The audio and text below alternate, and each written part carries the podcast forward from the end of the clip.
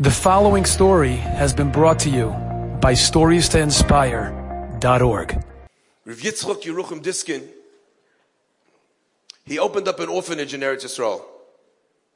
But like all good Jews, it didn't start with an orphanage. It started like this organization started, or like my father's shul started. It started in Shtub.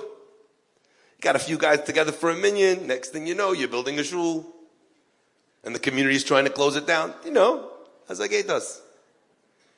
They saw that people were not surviving without pa- their parents were dying in the streets of Yerushalayim. There was disease, there was famine. You had all these Yisoyim where they're going to go. So he started taking people in his house, and then word on the street went around between all the Yisoyim.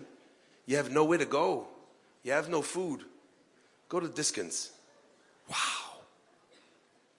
I wish they could say that about my house. Eventually, that became the orphanage of Yerushalayim.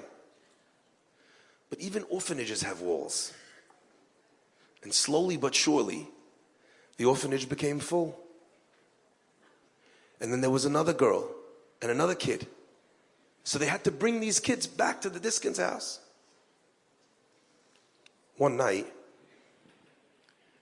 a young girl, maybe five years old, knocks on the door. And they take her in. And the Rebbitzins giving her all the attention in the world.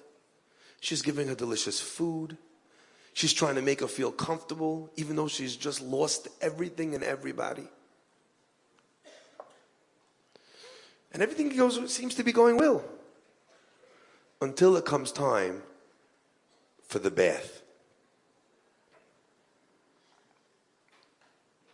Puts the child in the bath, does her absolute best to give her a lovely bath. And then as she's taking the child out of the bath, the kid starts screaming and crying and, you know, tears and the nose starts running on and on and the Rebbitzin can't calm her down. She's thinking to herself, it must be, she must be allergic to the soap. She switches the soap. The next night, same thing. She switches the shampoo the next night, same thing. She thinks to herself, what could possibly be going on here? Until that night, when the child is tucked into bed, Rav Diskin walks into the, little, into the room of this little girl and he says, Mama, is the Rebbitzin not being careful with the soap in your eyes?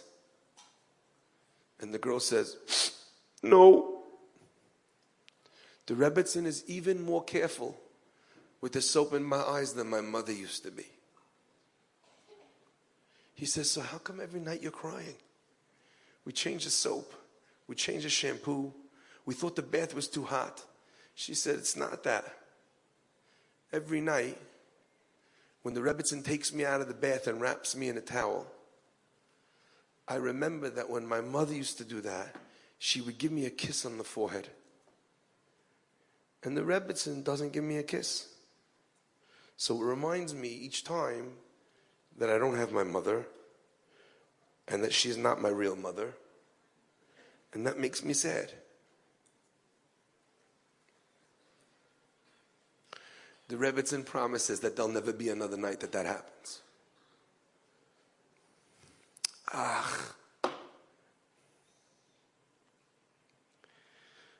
What a simple fix. The hard stuff is the food and the dormitory and the planning and the taking to school and the doing all of that. And what was missing? The tiniest little nuance. And all it took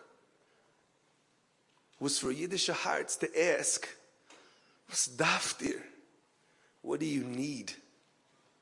What's bothering you? What's artir? What could I do for you? And then the fix was so simple. Chesed doesn't have to be difficult. It just has to start with the letters Chas, which means that you care. And it bothers you enough if you see something to say something and to ask something. Enjoyed this story?